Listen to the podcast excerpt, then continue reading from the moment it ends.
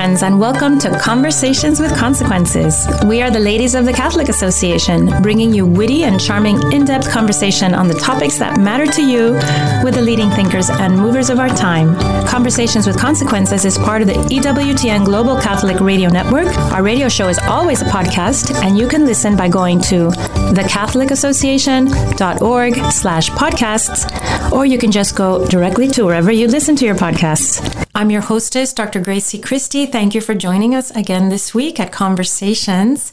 Today we have two good friends of the show coming back to us. We have Catholic author Melissa Overmyer, who is going to tell us about her latest stirring book called From Worry to Wonder A Catholic Guide to Finding Peace Through Scripture. This is a wonderful book all the time, but especially these days when so many worries oppress us, so many ugly things happening around us. Many of us just worry all the time, even when things, even when terrible things aren't happening. This book can help all of us. But first, despite the attacks, of which there are many, our pro life work does not stop in the post Roe world. In fact, it is changing and expanding. And one group that is doing tremendous work is the USCCB's Walking with Moms in Need program. It supports mothers and families, soon to be moms, and also their babies. Uh, in order for them to choose life and form good families as well as thrive. My co host Maureen Ferguson joins me as we welcome Kat Talalas. She's the Assistant Director of the Pro Life Communications and the Secretariat of Pro Life Activities for the USCCB. Also, Chelsea Gomez, who serves as Program Consultant to uh, bring Walking to Moms in Need to dioceses across the country. Welcome to the show, Kat and Chelsea. Thank you so much, Grazie, for having us on. Thank you so much. Great to be here. Well, it's our honor and our pleasure, and we wanted to check in with you again. You were on CAT uh, several months ago, maybe it was a year ago, that uh, this program was just getting off the ground after a lot of planning and a lot of, I'm sure, intense uh, energy behind it. It's the program of Walking with Moms in Need from the USCCB, something that right now I can't imagine anything more important from so many different perspectives now that we're living in this post Roe world from the of course from the actual perspective of the material needs and the and the spiritual and um, psychological needs of, of, of, of, mothers and their families um, and also from even the, po- the political perspective and, and the, the big picture perspective of, of, a, of a country trying to come to terms with a whole new way of um, of dealing with this very difficult question of abortion. So thank you again for joining us. And um, Kat, what is the core mission? Why don't you give us a refresher on the core mission of the program and, and what you're hoping it will accomplish? Sure. Well, Walking with Moms in Need is a process by which Catholic parishes walk in the shoes of pregnant and parenting moms in need who are vulnerable in their communities. And after this process of evaluating what it would actually be like to be a mother in need in my local community, if I were pregnant and I were struggling, or if I were parenting young children and having difficulties, where would I turn? After answering those questions, parishes then undergo an analysis and decide how can we stand in that gap and truly walk with these women as our sisters. So, so this is an effort to get the people in the pews to step it up and see how all of us can can assist women in need. And and as Grazie said, it's it's hard to imagine a more important part of the pro life movement right now in our post Roe era. It, you know, I'm I'm here in Washington D.C. where there's so much focus on protecting unborn children and their mothers in the law, but of course there's yeah. always been you know twin pillars of the pro life movement, protecting uh, children and mothers in, with the force of the law, but but the equally important, if not more important, pillar of supporting pregnant mothers and their children in need. So, so tell us how. I know this program was initially launched quite a while ago, mm-hmm. just before the pandemic hit. So, uh, I know yeah. There's been a, a bit of a relaunch, and of course, I'm sure things have been accelerated since the Dobbs decision came down. So, so tell us how is it going, uh, especially post Dobbs? Well, as you said, the we had always planned to launch Walking with Moms in Need of March of 2020 for the 25th anniversary of Evangelium Vitae. Little did we know that that very month the pandemic would completely change the entire world and actually exacerbate the situation for many vulnerable women who were in a challenging pregnancy or in a challenging home situation. So we didn't we did not anticipate it, but it actually ended up being God's providential timing to ask parishes to turn their attention to pregnant and parenting moms in need. The anticipation of the Dobbs case happening definitely accelerated, I think, the interest in many places to having preparations for what this outcome could be, right? Having pastoral, a pastoral response available if there would be an increase in women seeking either seeking one abortion or seeking an alternative to abortion if there was somehow a, an abortion restriction. So Dobbs definitely intensified what uh, what the initial launch already you know kind of laid the groundwork for, and now we see that there has been a great interest, especially after the Akimova Dobbs decision, which really did bring so much of the responsibility of making decisions on the legal status of abortion back to the states and back to local communities. We um, found that Walking with Moms has been really providential to be there in those local communities to be able to catch women who might um, be affected by this decision and be in greater need of support and pastoral care. There's a, a, charge I hear levied all the time, and you hear it too, everyone hears it, that pro life people like us, we only care about the baby before the baby's born, and after that, we, we wash our hands. I happen to know it's not true. Um, I happen to know that people who care about unborn babies have that same level of care for babies that have already been born and, and really for human beings that are vulnerable at any stage of their lives. But it yeah. is a charge that's lobbed against us.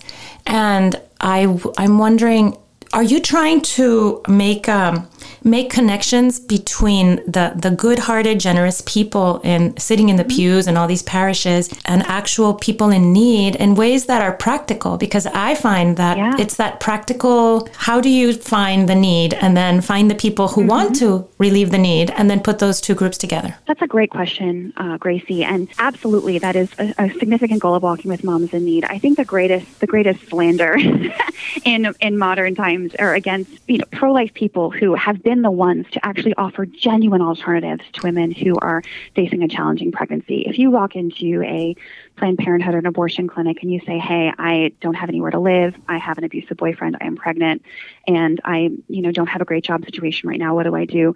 They're unlikely to say, "Hey, you know, here we we have." This this maternity home that you can go visit. Or hey you know we can help you get a better job situation or we will try to help you find a safe place to live or give you some rent to tide you over. However there are absolutely catholic organizations in place that do that. There are pregnancy care centers that make those connections already.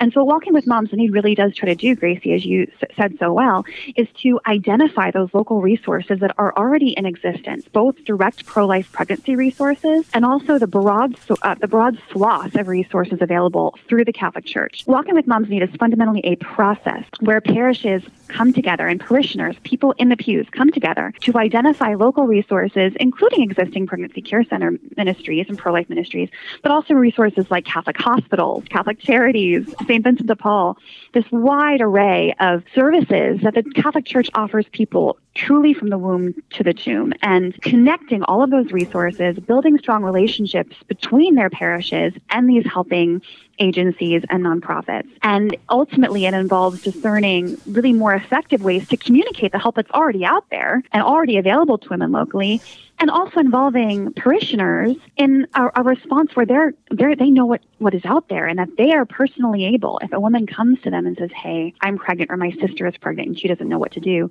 they know what the resources out there are and, and where to connect uh, women to those resources Chelsea, since you're the hands on person in implementing this fantastic and visionary program, can you tell us how, how is it actually playing out on the ground? Maybe you could share a success story with us in a particular diocese to sort of illustrate how this actually works on the ground. Absolutely. Um, it's been just really incredible to see how um, it's been spreading very much often at the grassroots level on ways of parishioners and Catholics who are really energized by the mission and who who want to serve. Um, and so we're seeing participation all across the country.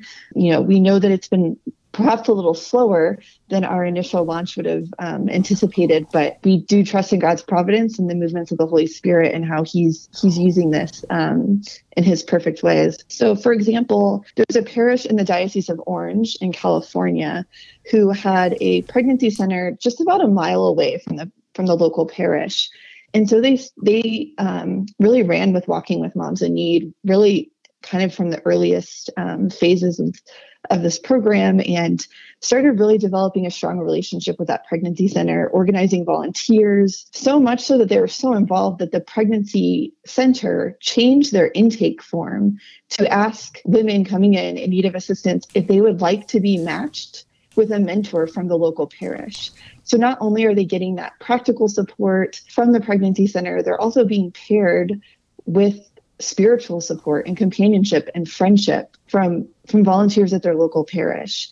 And and through some of these these connections you know they were able to find that there was one woman who had i think it was eight children and was pregnant in need of assistance. And they found out that her she was actually catholic and her other children had not been baptized because there was some type of fee associated um, with that baptismal process and they couldn't afford it and so they were able to take care of that. And she was able to have all of her children baptized and brought into the church. Um, so it's really, you know, even beyond just basic pregnancy support, it's that holistic evangelization and and really bringing souls to Christ. Also, another great story is out of Miami, where there was a parish that recognized that a lot of the women in need of the pregnancy support services for their, from their local center weren't able to make it. Um, there is a large population of agricultural workers who didn't have the transportation and the hours didn't exactly align with their schedules. So they worked with the pregnancy center who actually shut down their operations one day and brought their mobile unit out to the parish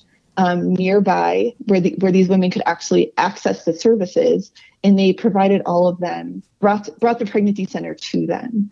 Um, and then as part of follow-up they did organize fundraisers and donations to buy uber gift cards so that um, these women would be able to access ongoing pregnancy care um, and be able to access transportation to the vital appointments that they had. What beautiful stories, Chelsea. I'm in Miami and I, I know exactly what you're talking about. And we have we have a huge migrant population in the Homestead area. And it's true, it's very difficult to make it to Miami. And it's even costly if you're riding the bus and you're going to lose a whole day of work. So what a pretty what a pretty uh, idea from the Pregnancy Care Center. Are you connecting these wonderful ideas that happen in one parish in one diocese? Are you is, is part of the program making like these best practices and, and broadening them and, and showing them to other people and giving them good ideas in another part of the country? Absolutely. We do have regular webinars and other types of, of virtual events where we, we do share these success stories. We also try to share them on our social media pages.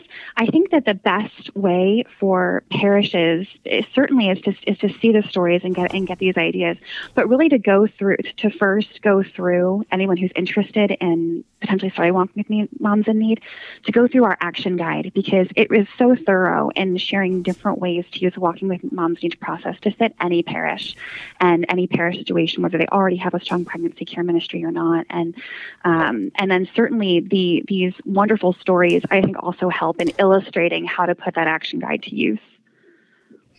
Right, and just so, to add to what Kat said, um, you know, the, in the action guide we give you know countless examples of how parishes could step in and ideas for how they could um, re- respond to the needs of their community, look at their unique gifts. Um, however, some of these things, that's why, you know, this is parish based, is because only parishes that are in touch with these women in their communities are going to know their specific needs. So, yeah. um, for example, you know, the story out of Miami, like only that parish could come up with something like that. Um, so it is, you know, really allowing the Holy Spirit to guide this process, um, to use what we've provided as a template, and to, of course, find inspiration from, you know, the work being done around the country, but to also know that, um, you know, parishes are the experts on their communities and the women in them that need to be served. So you're absolutely right. I've that this um, the templates are really well thought through. I've read through all of the material, and I was so impressed at how organized it is and how it's really very simple in a sense. It's really turnkey um, the way you've designed this program. But what the program really needs, it sounds like, is more volunteers. And yeah. our listeners our listeners are really good-hearted people who are always looking for ways to be helpful. So so if somebody wants to volunteer for walking with moms in need, it sounds like it could be as simple as putting a sign, you know, one of those signs outside of the church that we've all seen, you know, pregnant and in need, you know, need help, call this phone number. Um, and going to your um, your your priest to just ask to get this started. So, so I mean, perhaps you could tell us what, what is sort of what's the first step for a listener who wants to volunteer for this program? Is it talking to their parish priest? Uh, that is absolutely the first step. But I would say that even before that first actual step of talking to the pastor, which is primary.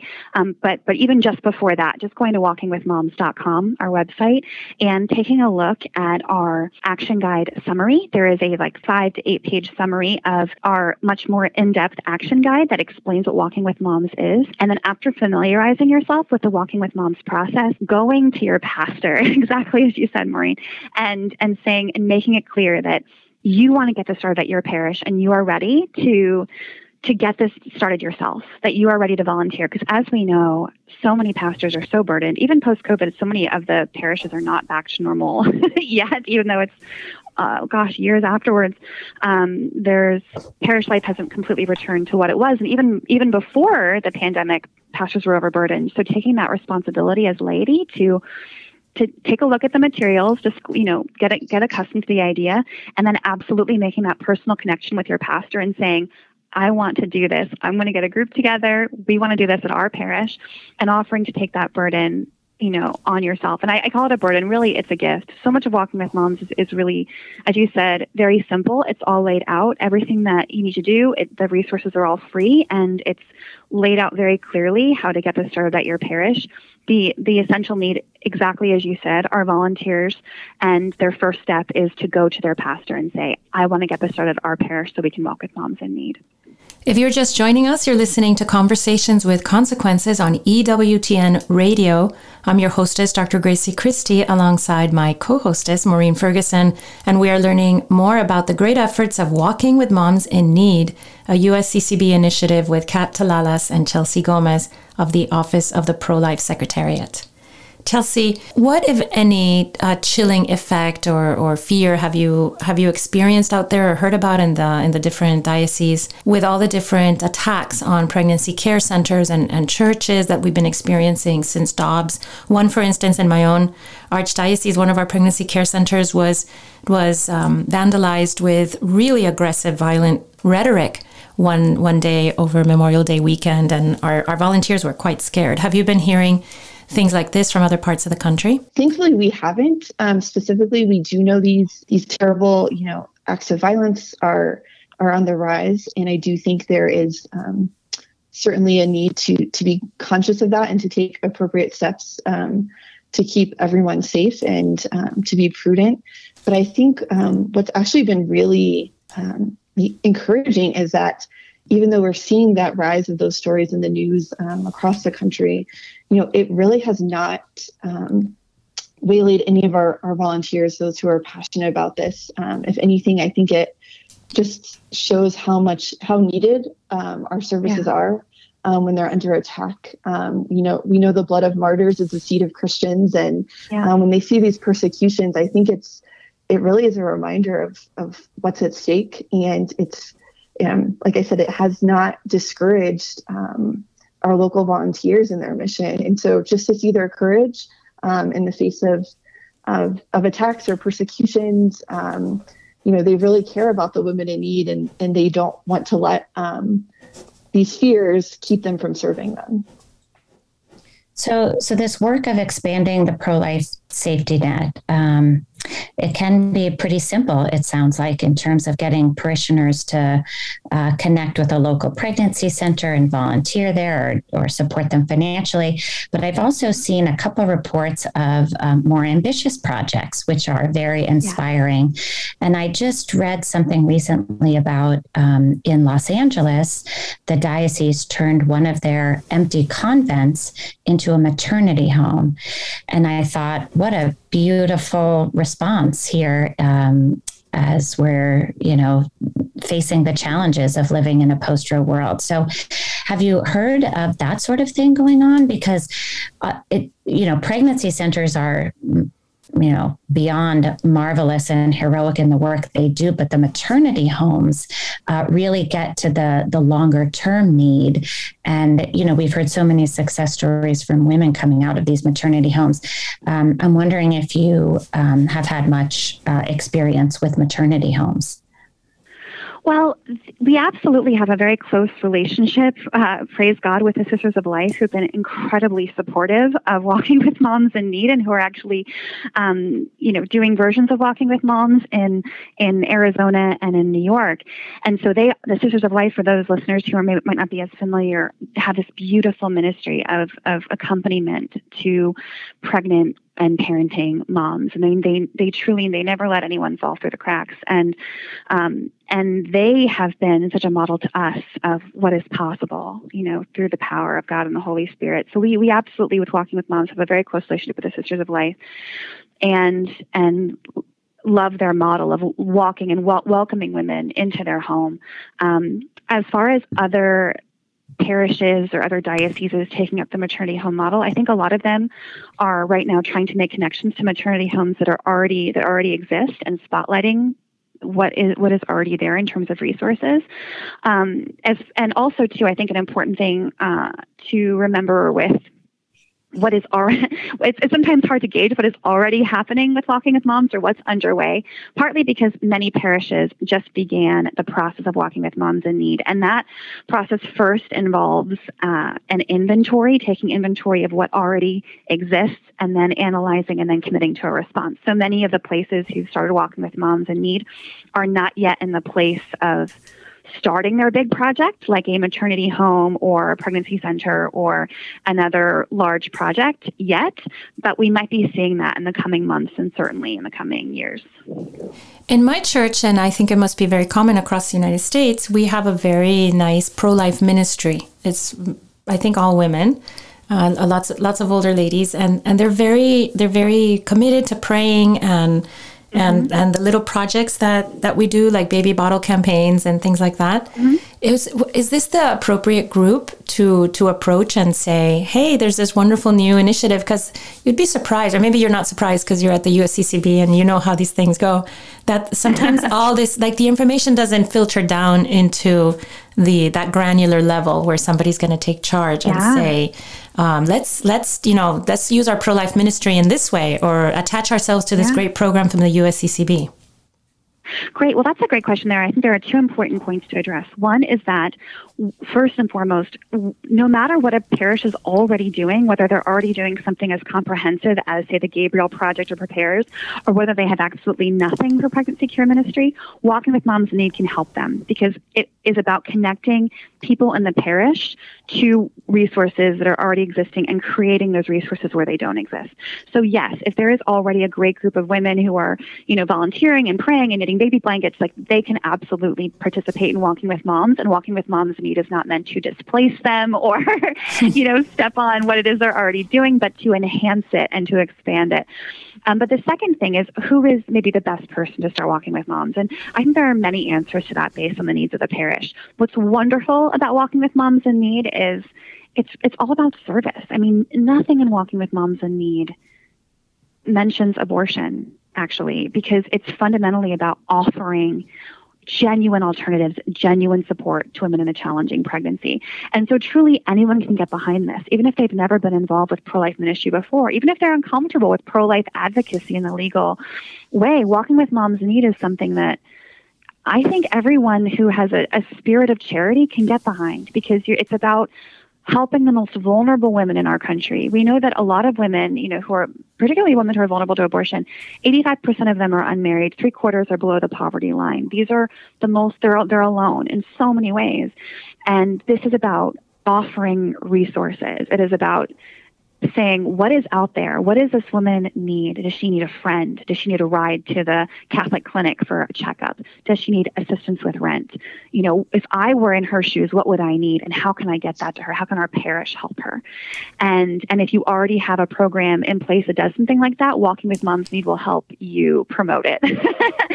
So um so I, I, think absolutely the leaders can be people who've already who, who are already involved with certain aspects of pro-life ministry but it's just as possible that we can get new parishioners in there looking at this question in a different way or coming from a different perspective who can who are equally capable of um, taking Walking with Moms Need and running with it. You know, that makes a lot of sense to me because I do know people who see the pro-life ministry as sort of a sort of a political, you know, praying in front of yeah. centers and they they don't right. feel that they want to be out there um, yeah. you know, being in your face about about their beliefs, right. but I know that they want to help and they want to yeah. to be that supportive person who who because they are people are full of generosity and and full of love yeah. in their hearts for their struggling brothers and sisters. So I, I do see I see that, that that there is a wonderful well of people there that we can find and draw on. Absolutely, yeah. And as you said, I mean, I we have uh, so much love and gratitude for those sidewalk warriors who are praying those rosaries and who are doing so much good, you know, for um, women who are approaching a pregnancy care center. But walking with moms need is, is different from that. It, it's not. It doesn't displace it, and it, it doesn't replace it. Um, it's it's a different way of looking at pregnancy care ministry, and it, it and yes, people who are not comfortable personally doing that have a have a place in walking with moms in need for sure. Well, thank you so much, Chelsea and Kat, for joining us and talking to us and informing us, giving us this great update on Walking with Moms in Need, a wonderful initiative from the USCCB Secretariat of Pro Life Activities. Thank you for your time and tell us again the website where our listeners can go and find out more and then start this wonderful project at their parish. Thank you so much. And it is www.walkingwithmoms.com.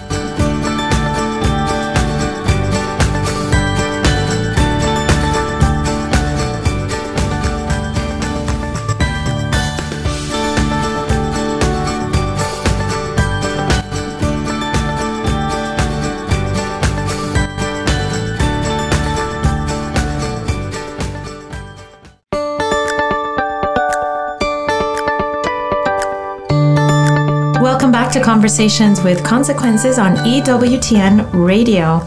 I'm your hostess, Dr. Grazie Christie, and I'm here with my friend and colleague at the Catholic Association, Ashley McGuire. And we have as our guest joining us our good friend of the show, Melissa Overmyer. She's coming back with us to discuss her new book, which is called From Worry to Wonder A Catholic Guide to Finding Peace Through Scripture. Welcome back to the show, Melissa.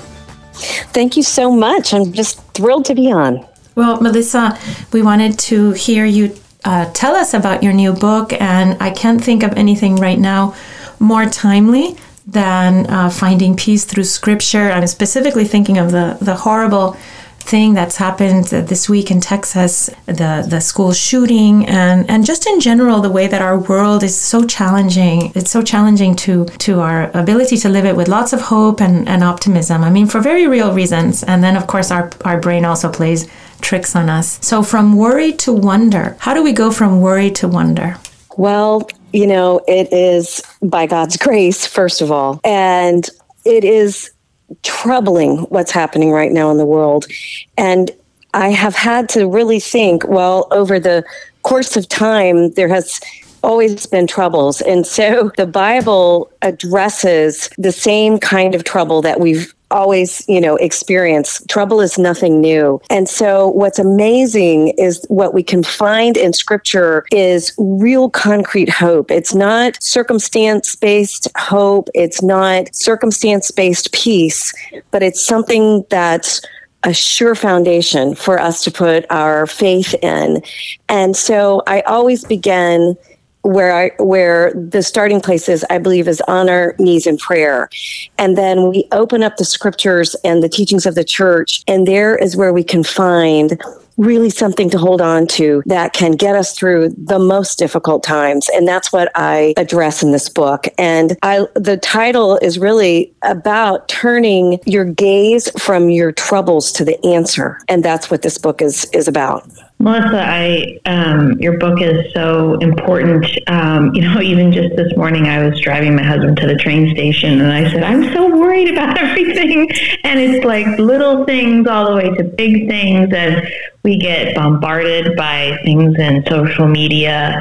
And one thing I've thought about, you know, especially as Grazie said, in light of this you know, just another terrible tra- tragedy in the school, there's been a lot of attention on mental health struggles, but also the sort of crisis that's happening with our youth. You know, I see this uh, just the other day. I had a babysitter tell me she, you know, didn't feel like she could come because she was struggling with sort of mental health things. And so, is your book is your book appropriate for some of these young people too? Absolutely. You know, the great thing about, I think, about scripture is it really, it can apply to anyone from the, the youngest to the oldest. And so what in this book that we do is I've taken, I'm a natural born warrior. My dad was a superior warrior, and I don't know if I inherited it or if I if DNA or if I learned it. But what I had to do is, is really look at a very young age. I was brought up in a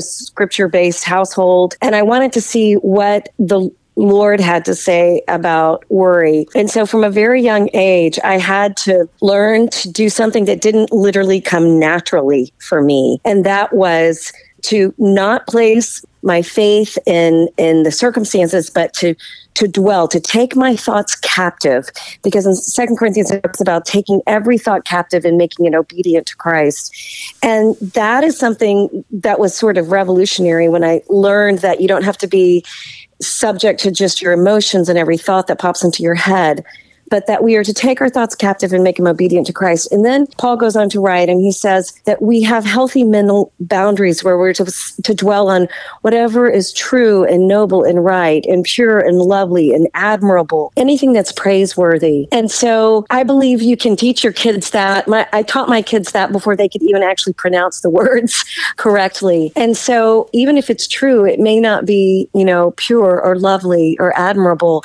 And so it's basically learning to turn your thoughts to what's true and, and beautiful and good and not denying what's out there but placing those that truth whatever it is that's bothering you the worries into bigger, more capable hands than your own. And that's when the scriptures say, cast your cares upon the Lord, for he cares for you. So this book is really a um, seven scriptures that we can take as a, I call them my word wonder checklist. And it's concrete answers to our troubles and a, a path forward in how to learning how to deal with them, really no matter your age, because it works. Truth is truth, right? From the youngest to the oldest person. And, and this book carries you through that. I like what you say, Melissa, the way you you you phrase it as something that we can be proactive about, that we can take control over our thoughts because I think nowadays, uh, especially young people, are taught to be very in tune with their emotions as something that, like waves, they have to ride, things that they're not really supposed to control, but su- they're supposed to,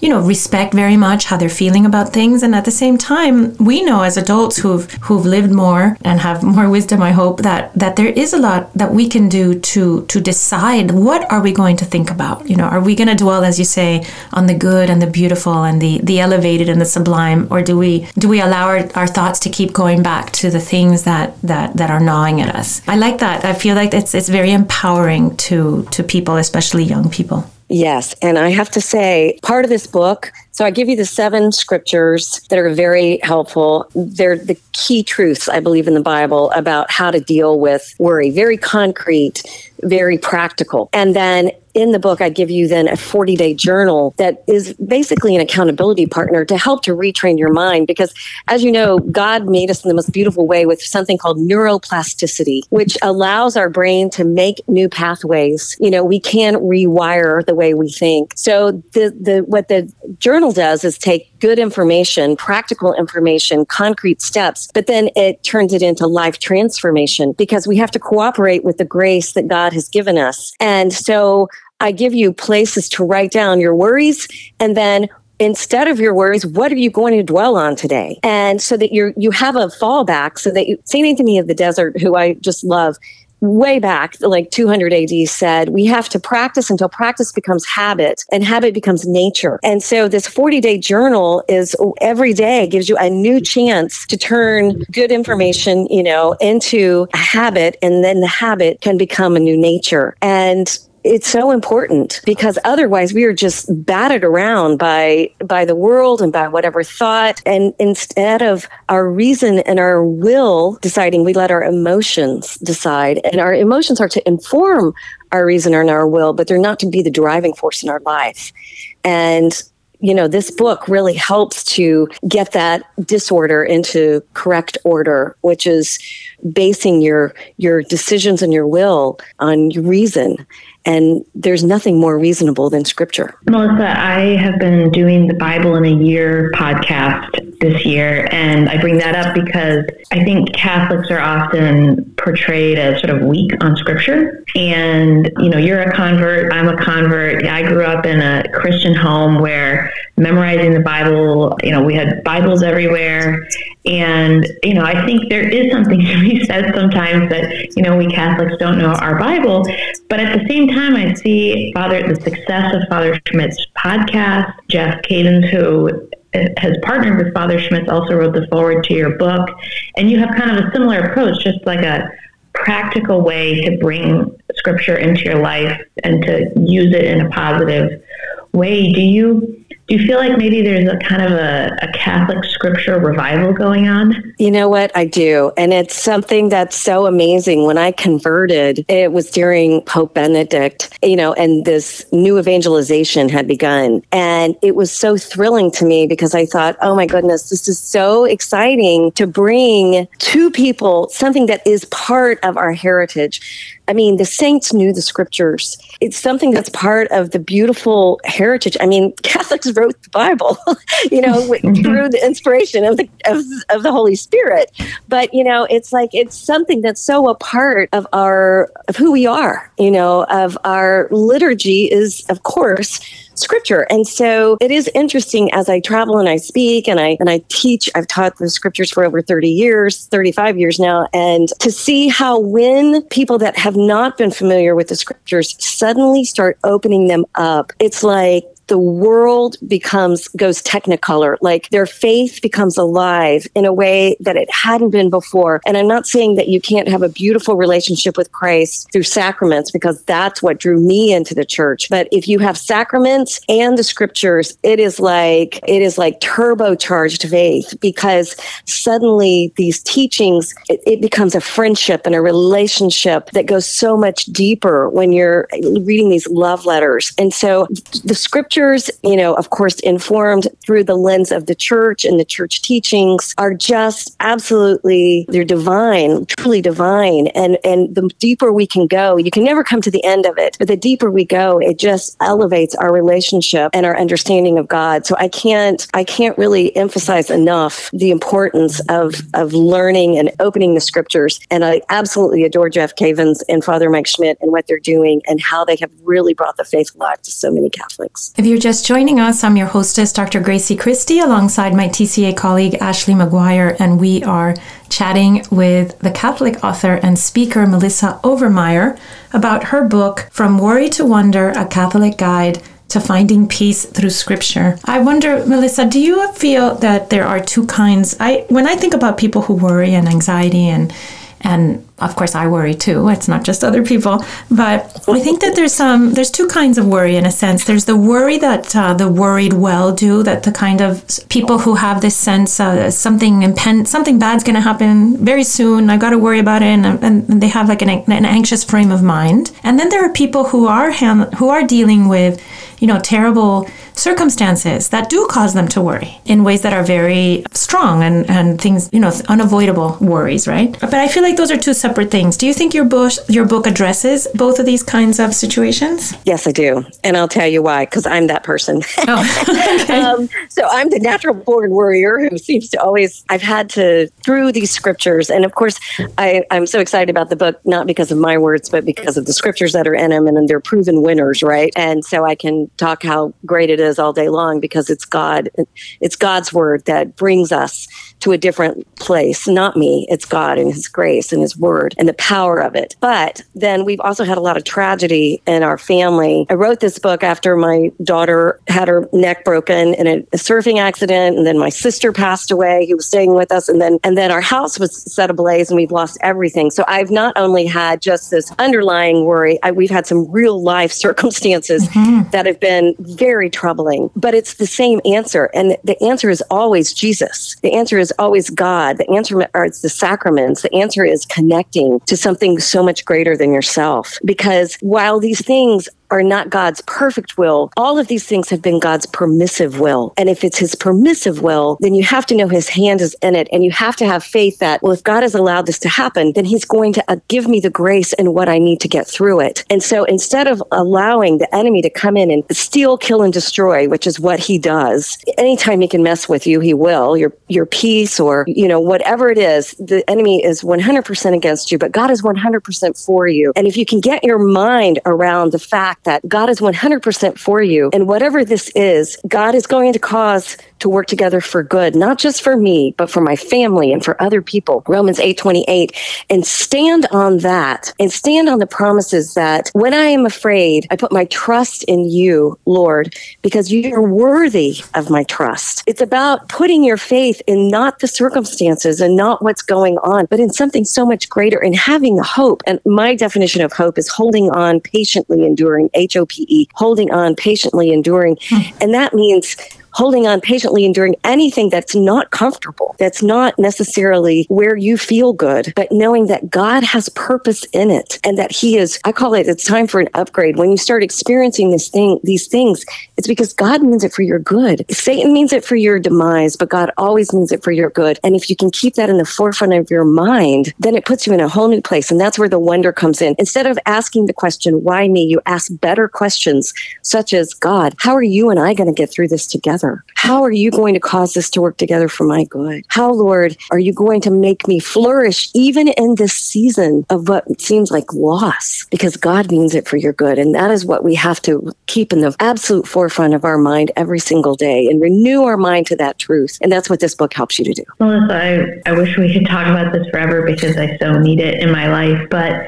I thought maybe we could close with the rosary. It's the month of May. And I love how on your website you have a uh, how to on praying the rosary. And I think, again, as a convert, I so appreciate that because I remember, you know, being a convert and thinking, I have no idea how to do this. Can you maybe give us your thoughts on, you know, what we warriors can find in our Blessed Mother when it comes to peace? Well, it's so funny. The Blessed Mother found me. I have such a great relationship with her because as a convert, that was my stumbling block. But but then she really has taken down all these barriers. And believe it or not, the Our Lady of Guadalupe is my is my go to constantly, and she just in the sweetest ways always seems to give me a little wink and a, and appear just right when I need her in some form, you know, on a coffee mug or someone's T-shirt, or she's just always there for me. And so I have a rosary. Being the natural born warrior, I have a rosary in almost every pocket, every coat. I have one next to my bed. I sleep with one under my pillow, and I squeeze it anytime I feel like an anxious thought coming, and then I just picture all the prayers prayers that have been said on anybody's rosary, just rising right up to our Blessed Mother and her encompassing me in her blessed, in her mantle. And I just feel this peace. So the rosary has been such a wonderful blessing for me in my life. And so I, I hope that that's a gift that I can give to the world. If you are not a, a big fan, become one. Ask that the Lord would change your heart. And because there's no greater comfort, I don't think, than being with your mom, right? And the, in the Blessed Mother is just always there for me. Sorry, it makes me cry. But um, yes, I just love the rosary and I would so, so love to pray it with you. And I pray the rosary every day. And anybody that buys my book, I want them to know that I pray, when I pray my rosary, I always pray a decade for all of those who have bought my book and are struggling with whatever they're struggling with. So uh, you're in my prayers. Oh, that's a beautiful, beautiful thing to end on, Melissa. Thank you for your prayers. Thank you um, for writing a book for all us warriors out there who have so much to worry about. Let's face it, and so much, uh, so much beauty and truth from God and Our Lady and Jesus that we can rely on to help us through those times. So, thank you, Melissa. Melissa's book is From Worry to Wonder. And also tell us the, the please uh, your website. How can people reach your website? Yes, well, they can order the book on ascensionpress.com or they can order it on Amazon. And my website is melissaovermyer.com. Thank you, Melissa. Thank you so, so much. God bless you and have a wonderful worry free day. I wanted to talk to you about something that happened that really shocked me and shocked a lot of people. And that is Stacey Abrams, a Democrat from uh, Georgia, talking um, about fetal heartbeats being manufactured. And actually, why don't we listen to it? Uh, and you can listen to the words from her own mouth.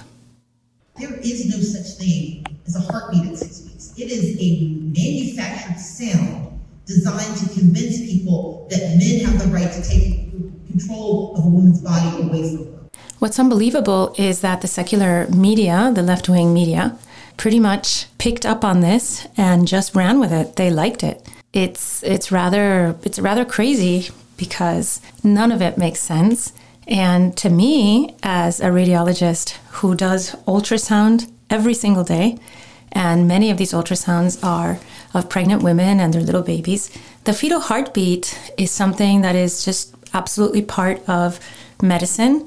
It's part of real life. Anyone who's been pregnant or has been with their pregnant wife um, or sister or friend at the OBGYNs or at the radiologist, when they put the transducer down on that uh, little belly or big belly, as it were, uh, as the case might be, what the doctor, the technician is looking for is the fetal heartbeat. We can detect the fetal heartbeat as early as five weeks after LMP, which is only three weeks after conception. So we're talking about a very, very tiny human being that already has their own distinct heartbeat. Every morning, the Catholic Association reviews all the latest news and sends our subscribers a carefully curated collection of the most important news of the day. Items are specifically selected for a smart Catholic audience like you.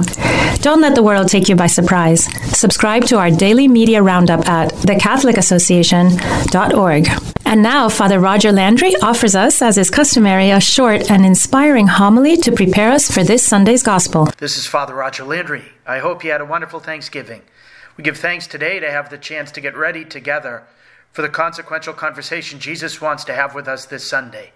This Sunday, as you know, is Catholic New Year's Day, when we begin a new year, liturgical year, meant to provide us a new spiritual start.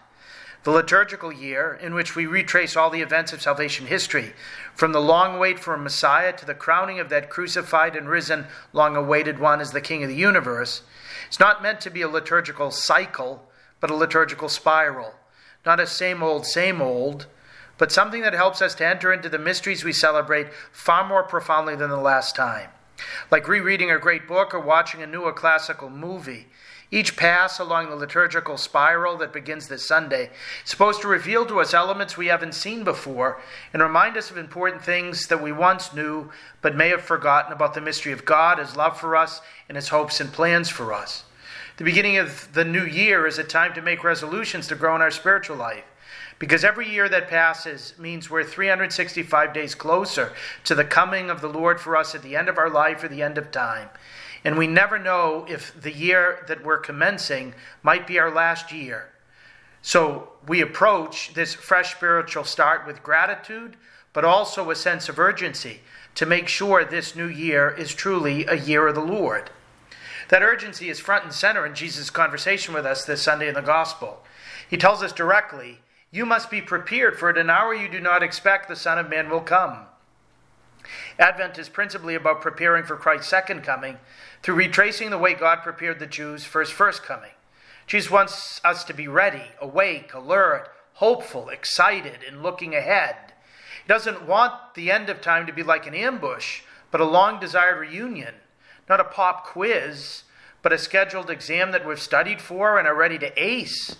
But he makes clear that some will be ready and some won't be ready. He says that at the time of the flood, Noah had built the ark and was ready, but most were not ready, and the flood carried them away. He says that something similar will happen with his advent. He says, Two will be in the field, one will be taken and the other left. Two will be working in the kitchen, one will be taken, the other left. St. Luke's account, Jesus adds, There will be two in one bed, one will be taken and the other left. Jesus describes that the two people doing the same thing at the same time will have two totally different outcomes. This doesn't mean that the decision is somehow going to be arbitrary, as if God's just going to flip a coin to determine who gets taken by Him to eternal happiness, who gets left alienated from Him forever. The ones who will be taken will be those who are ready, who are awake, who are excited for the things of God, who are seeking Him, striving to grow spiritually, who are journeying, making the effort to come to meet Him, and who, even when they're working in the fields, or grinding meal in the kitchen, or resting in bed, are seeking to unite their whole life to God.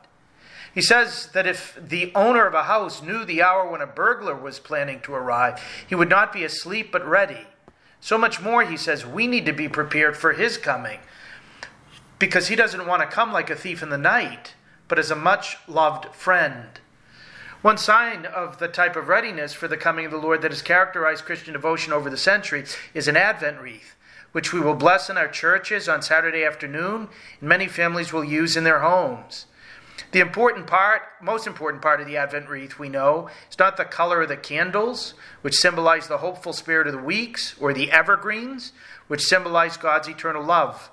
The most important part is the flame, which symbolizes our prayerful vigilance for Christ's coming. Just like the five wise bridesmaids in Jesus' parable, whose lamps were always burning in anticipation for the coming of the bridegroom. So the flame of these candles symbolize and remind us of the flame of desire we're called to have for Jesus' return. The Advent wreath is a sign of this expectant vigilance, of how week by week, not just throughout Advent, but throughout our year in life, our flame of love for God is meant to grow. This Advent, the U.S. bishops have done us all a favor by placing before us a collective ecclesiastical New Year's resolution to grow in Eucharistic knowledge, faith, amazement, love, life, charity, and apostolate. The three year Eucharistic revival the bishops have inaugurated is an opportunity to look at each of the liturgical seasons with fresh eyes and Eucharistic lenses, beginning with Advent. The basic Advent virtue, as I just mentioned, is loving vigilance.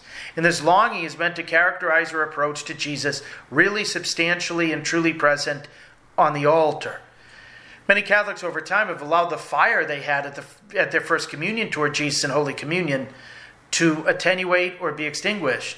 This Advent is a time to look at that love and make it practical, turning Advent hymns, familial prayers around a domestic Advent wreath, and even growing darkness and decreasing temperatures into a summons to pray spiritual communions and become a living flame. The longing of the Advent season is not just on the part of believers toward God, however. It's principally about God's longing for us. Well before the people of God's prayers and hopes were recorded in the Old Testament, even before the foundation of the world, God has been longing for us. That love led to the incarnation, to the passion, and ultimately to the altar, which is a foretaste of God's desire for an eternal communion with us.